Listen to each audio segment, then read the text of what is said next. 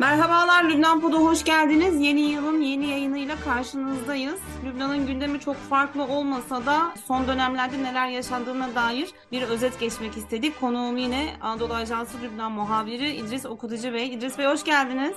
Merhabalar Tuba Hocam, hoş bulduk. Yeni yıl hepimiz için hayırlı olsun, Lübnan için de hayırlı olsun. Öncelikle ekonomik durumdan başlamak istiyorum ben. Elektrik krizi ne durumda şu anda Lübnan'da? İlk gündemimiz bu malumunuz.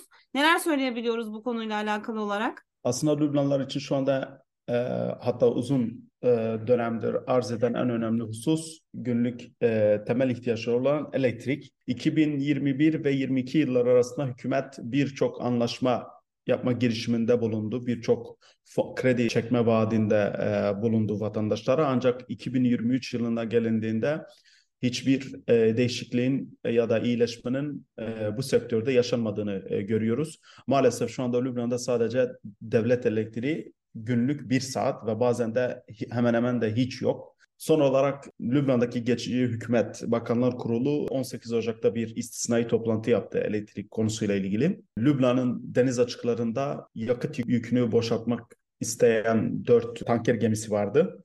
Ancak bu tanker gemileri limana yanaşamıyordu. Çünkü Lübnan hükümeti yakıt ücretini ödeyemiyordu. Bakanlar Kurulu Lübnan Merkez Bankası'ndan yaklaşık 116 milyon dolarlık bir kredinin çıkarılmasına onay verdi. Önümüzdeki günlerde deniz açıklarında bekleyen yakıt tankerlerinin yükünü boşaltması ve bu yakıtın elektrik tesislerine aktarılması bekleniyor. Ancak bu çok geçici çözüm ve aynı zamanda Lübnan'daki elektrik krizine sadece bir e, pansuman. Maalesef bu dört geminin de sadece yakıtının da sağlayacağı elektrik günlük 4 saati de belki geçmeyebilir. O yüzden elektrik krizi kronik bir sorun olarak Lübnan halkının önünde kalmaya devam ediyor ve hayatı da çok kötü bir şekilde etkiliyor. Burada bir şey sormak istiyorum ben. Geçtiğimiz yıl hem Ürdün'le hem Mısır'la dolaylı yoldan da Suriye ile bir anlaşma yapılmıştı. İki farklı anlaşma yapıldı. Elektrik ve gaz anlaşması. Bunlarla ilgili hiçbir somut adım atılamadı herhalde şu zamana kadar doğru mu? Ee, elbette sizin bahsettiğiniz hususta birçok haberler de biz geçtik. Bakan da Lübnan e, Enerji Bakanı e, Velid Fayat'la da birçok defa röportaj yaptık bu konuyla ilgili. İmzalar da atıldı dört ülke arasında. Ee, ABD'den ABD'den işte e, bu ülkelerin herhangi bir Sezar yaptırımlarına maruz kalmaması için onay da alındı iddia edilmişti Lübnan tarafından. Ancak şu ana kadar Lübnan'ın elektrik ithal edeceği Ürdün ve gaz ithal edeceği Mısır'a nasıl ödeme yapacağı garantisini sunamadı. Lübnan'ın satın alacağı elektrik ve gazın ödemesini Dünya Bankası'ndan alacağı krediyle ödeyeceği belirtiliyor. Çünkü Lübnan'ın kasasında parası yok. Yani ithal edeceği enerjiyi ödeyebilecek bir kaynağı yok. Bu kaynağı da Uluslararası Para Fonu ya da Dünya Bankası'ndan çekeceği 3 milyar dolarlık krediyle karşılayacağı belirtiliyor. Lübnan'ın 3 milyar dolarlık krediyi alabilmesi için de kendisine koşulan geçen yıl e, belirtilen bazı şartlar var. Bunlardan önemlisi de işte hükümetin kurulması. Hükümet kurulmadan bu sefer Cumhurbaşkanlığı krizi ortaya çıktı. Ardından bankalar sisteminde ciddi reformların yapılması. Lübnan'daki finansal kaybının şeffaf bir şekilde herkese açıklanması. Bunun gibi birçok şartları var IMF'nin. Maalesef Lübnan bu e, şartları yerine getirmesi konusunda bazı adımlar attı.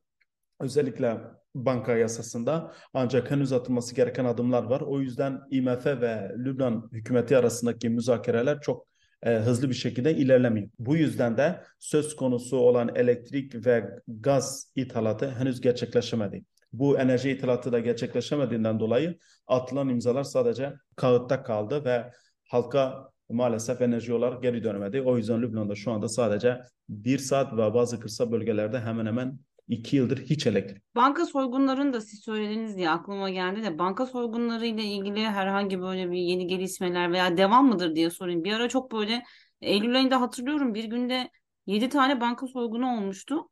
Biraz sakinledi zannedersem ama şu anda.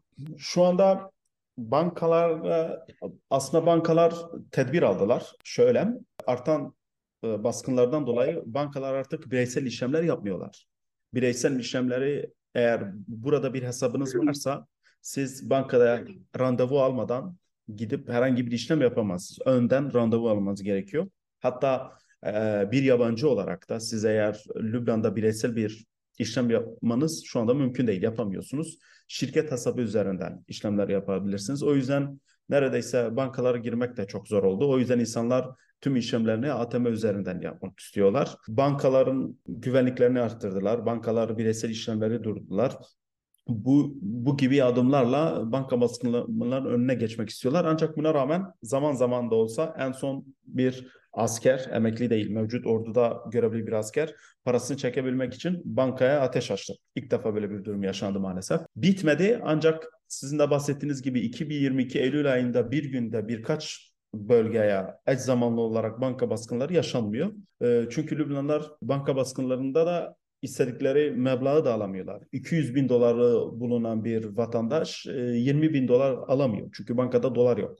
Alacağı Lübnan lirası, Lübnan lirasında bir kıymet yok onun için. O yüzden banka baskınlarının da Lübnanlar için yani Lübnanlar bunu bir çözüm olarak da göremiyorlar. Herkes de banka baskını yapamıyor ve bunun da sonuç itibariyle tutuksuz yargılanması var. Sizler ne kadar banka baskınını yapıp paranızı çekebilseniz de dahi bunun karşılığında bir adli e, süreç başlıyor adli sürecin başlaması için ya kendi parasını çalmasının çalmak mı oluyor artık bilmiyorum ama yani hani bununla ilgili bir kanun yok diye biliyorum ben ama mecburen bir tutuklamada ya da gözaltıda olmak zorunda. Zaten buradaki handikap da bu. Kanuni bir boşluk var. Çünkü insanlar başkalarının parasını değil kendi paralarını almak için uğraşıyorlar ama tabii kamu malına zarar var burada bir tehdit var. Amme suçundan dolayı muhtemelen yargılama süreci oluyordur ama yani şu zamana kadar da herhalde somut bir suçlu da çıkmadı banka baskınlarından dolayı. Yani Lübnan bu konuda bildiğimiz gibi e, o zaman e, ikinci gündeme geçmek istiyorum. Ben Cumhurbaşkanlığı seçimleri 11 tane oturum yapıldı. 11. oturumda başarısız olmuştu en son e, bildiğimiz kadarıyla. Ama hem Nasrallah cephesinden, Hizbullah cephesinden hem de Samir Caca'dan ve işte Maruni Kilisesi'nden, Patriklik'ten Cumhurbaşkanlığı seçimine dair bazı söylemler oldu, bazı çıkışlar oldu. Cumhurbaşkanı bir süre daha seçilemeyecek onu anladık artık. E, ama bu çıkışların arkasında da belirli hedefler var. Bunu görüyoruz. Mesela işte Nasrallah'ın Amerika'yı hedefe koyduğu bir cumhurbaşkanlığı seçimi konuşması oldu. Amerika'dan korkmayan çok cesur bir cumhurbaşkanı istiyoruz dendi. Cumhurbaşkanı işte uyumlu mu olsun, savaşçı mı olsun, çatışmacı mı olsun derken bir de Amerika'ya karşı cesur olsun sıfatı eklendi. Pasçıkliğin endişesi devam ediyor çünkü e, Cumhurbaşkanlığı olmadığı için şu anda yetkiler Bakanlar Kurulu'nda ve geçici hükümetin başbakanı Necip Mikati'de. Dolayısıyla bu eski paylaşımından dolayı rahatsız oluyor Patrick ve bir an önce Cumhurbaşkanı seçilmesini istiyor. Hatta Mikati'ye de bir çıkışı oldu. Bununla ilgili böyle siyasetten ve dini liderlerden gelen açıklamalar bağlamında Cumhurbaşkanlığı seçimi nereye gidiyor? Bir de onu öğrensek. Hocam eh, sizin de bahsettiğiniz gibi gerçekten kriz üzerine kriz, sorun üzerine kriz yaşayan bir ülke Lübnan. Daha temel ihtiyaçları olan elektrik gibi krizleri çözmeden, hükümeti de kurmadan bu sefer üzerine eh, görev süresi dolan Cumhurbaşkanlığı geldi. Avn'ın görev süresinin dolduğu 3 ay zarf içerisinde 11 eh, defa mecliste oturum düzenlendi. Oturumda sadece Hizbullah karşıtı ya da 14 Mart koalisyonun adayı olan Michel Muavat hep öne çıktı. O da 45 oyun üzerine çıkamadı. 128 milletvekilinin bulunduğu mecliste. Şu anda hem iç ve dış müdahalelerden dolayı ya da içteki uzlaşmazlık ve dıştaki müdahalelerden dolayı bu süreç tıkanmış görünüyor. Hristiyan İki yılı bulur mu sizce peki? Bir iki yıl daha bekler mi Lübnan Cumhurbaşkanı seçimi için yoksa? Bu e, son Cumhurbaşkanı Michel Aoun'un seçilmesi iki buçuk yılı buldu ve 46 oturum yapıldı. Ancak o dönem Lübnan'daki durum ekonomik e, kriz bu kadar derin değildi. İnsanların durumu bu kadar kötü değildi. İnsanlar e, bunu normal karşılıyordu. Ancak şu anda Lübnan'ın böyle bir lüksü yok. Cumhurbaşkanını hemen seçmesi ve ardından geçici olan hükümetin ya güven oyunu alması lazım ya da yeni bir hükümetin kurulması gerekiyor. Çünkü artık bakanlık kur, bakanlar kurulu toplantısı da istisnai olarak yapılabiliyor. Çünkü hükümet geçici ve bu konuda da koalisyonun önemli orta olan e, bir Hristiyan Partisi, Özgür Yurtseverler Hareket Partisi de e, toplantıyı boykot ediyor. Yani hükümette ciddi bir sıkıntı içerisinde çünkü karar alamıyor. Bir yönetim yönetim boşluğu var ülkede aynı zamanda ve ülkede bu yönetim boşluğu kaldırabilecek bir durumda değil. 2016 yılında son seçimlerde, Cumhurbaşkanı seçimlerde Lübnan durumu bu kadar kötü değildi. Bunun yanında e, sizin de bahsettiğiniz gibi e, Lübnan'da hem iç uzlaşı gerekiyor. Hristiyan arasında öncelikle bir uzlaşmanın olması gerekiyor. E, ve aynı zamanda diğer siyasi partilerinde söz konusu Cumhurbaşkanı, müstakbel Cumhurbaşkanı'na destek vermesi lazım. Ancak bunun yanında bir de dış destek lazım. Kim? Lübnan üzerinde etkin nüfusu bulunan İran, Suudi Arabistan, ABD ve Fransa yani dörtlü ülkenin de bu bir adaya evet demesi ve bu adaya evet derken de kendi içe, e, iç e, içerideki siyasi partilere de evet bu adaya destek verin demesi gerekiyor. O yüzden Lübnan'ın Cumhurbaşkanlığı seçimi önünde aslında iki önemli faktör var. Hem iç faktör hem dış faktör. ABD, Suudi Arabistan, Katar ve Fransa arasında Paris'te Şubat ayında bu konuyla ilgili bir toplantı yapılacağı e, belirtiliyor ve bu toplantıda çıkacak sonucun aslında potansiyel adaya destek verilmesi e, öngörülüyor. Ancak bu ayın, bu adayın kim olduğu da dillendirilmiyor. E, öyle görünüyor ki sizin de bahsettiğiniz gibi 2-2,5 yıl sürer mi? Sürebilir, sürmeyebilir. Bu tamamen siyasi partiler ve halkın vereceği reaksiyona bağlı. Çünkü dolar dün itibariyle kara borsa ve döviz ofislerinde 50 binin üzerinde işlem gördü ve bir tarihi ilk defa Lübnan lirası tarihinde, Lübnan modern tarihinde ilk defa bu kadar değer kaybetti. İnsanların ekonomik durumu gerçekten çok kötü. Yani hem elektrik yok hem maaşlar her geçen gün doların Lübnan lirasının değer kaybetmesinden dolayı e, düşüyor. İnsanların alım gücü çok kötü. 2023 Lübnan gündemi oldukça yoğun ancak ilerleme oldukça yavaş. Burada da hemen aslında ekonomik krizden ve siyasi istikrarsızlıktan bahsediyoruz. Hep taze de bir bilgi var. Unutmadan onu da eklemek isterim ben. Birleşmiş Milletler'de Lübnan oy hakkını kaybetti. Daha henüz bir iki günlük bir mevzu zannedersem. Çünkü şey bütçesine Birleşmiş Milletler'in işletme bütçesine ödenecek bir borcu var ve onu ödemediği için Lübnan, e, Venezuela ve Güney Sudan'la birlikte aslında oy hakkını kaybeden bir diğer ülkede olmuş oldu. Hem ekonomik krizden bahsediyoruz hem de ülkede bir cumhurbaşkanı yok, e, bir hükümet de yok. Birleşmiş Milletler'de tedbiren Lübnan'ın e, oy kullanma hakkını şu anda durdurdu. Bakalım bundan sonraki süreçte Lübnan e, nasıl bir toparlanma içerisine girecek. Şu an anladığım kadarıyla elektrik krizini aynen yaşamaya devam ediyor Lübnan. Hatta daha da kötüleşmiş durumda.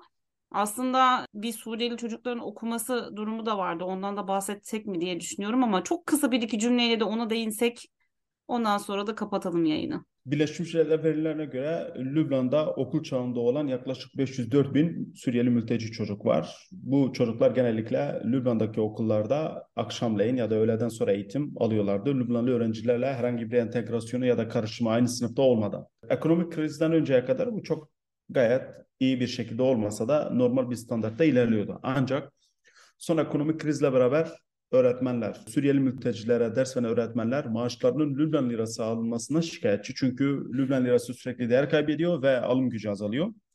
Bu yüzden e, maaşların artırılmasını istiyorlar. Şu anda bir öğretmen e, bir ders için yaklaşık 2 dolar alıyor. Bu ücret onun neredeyse ulaşım e, masraflarını bile karşılamıyor. Bu yüzden öğretmenler bu yılın başı itibariyle ders vermeyi boykot ediyor. Ve bugün de Birleşmiş Milletler e, ofisi önünde bir gösteri düzenlediler. Maaşların artırılması ve şartların iyileştirilmesi için. UNICEF'te e, Birleşmiş Milletler'den Lübnanlı ve Suriyeli öğrencilerin aynı sınıflarda artık ders alması ve masrafların da azaltılmasından yana. Öyle görünüyor ki e, Lübnan'da e, birçok krizin yanında Suriyeli mülteciler de maalesef bu ekonomik krizden e, payını alıyor. En kötüsü de çocukların eğitim alamaması ki zaten önceki yıllarda da çok aksamalı bir şekilde eğitim veriliyordu. Birleşmiş Milletler'in öğretmenlerin maaşını dolarla ödemesi lazım.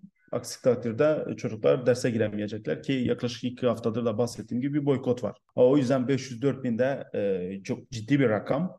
Lübnan'da gerçekten karşılayabileceği bir kaynağı yok. Çünkü kendi öğrencileri de çok ciddi sıkıntılar yaşıyorlar. Okullarda elektrik yok, bazı kırtasiye malzemeleri yok. Bazen fotokopi çekebilecek A4 kağıdı bile bulunmayan okullar var, daireler var. O yüzden bunun üzerine 504 bin gibi bir sayının ne kadar büyük olduğunu tahmin edebiliyoruz Lübnan için. Maaşların iyileştirilmemesi ve şartların, e, koşulların iyileştirilmemesinden dolayı e, Suriye mültecilere ders veren öğretmenler de boykotta.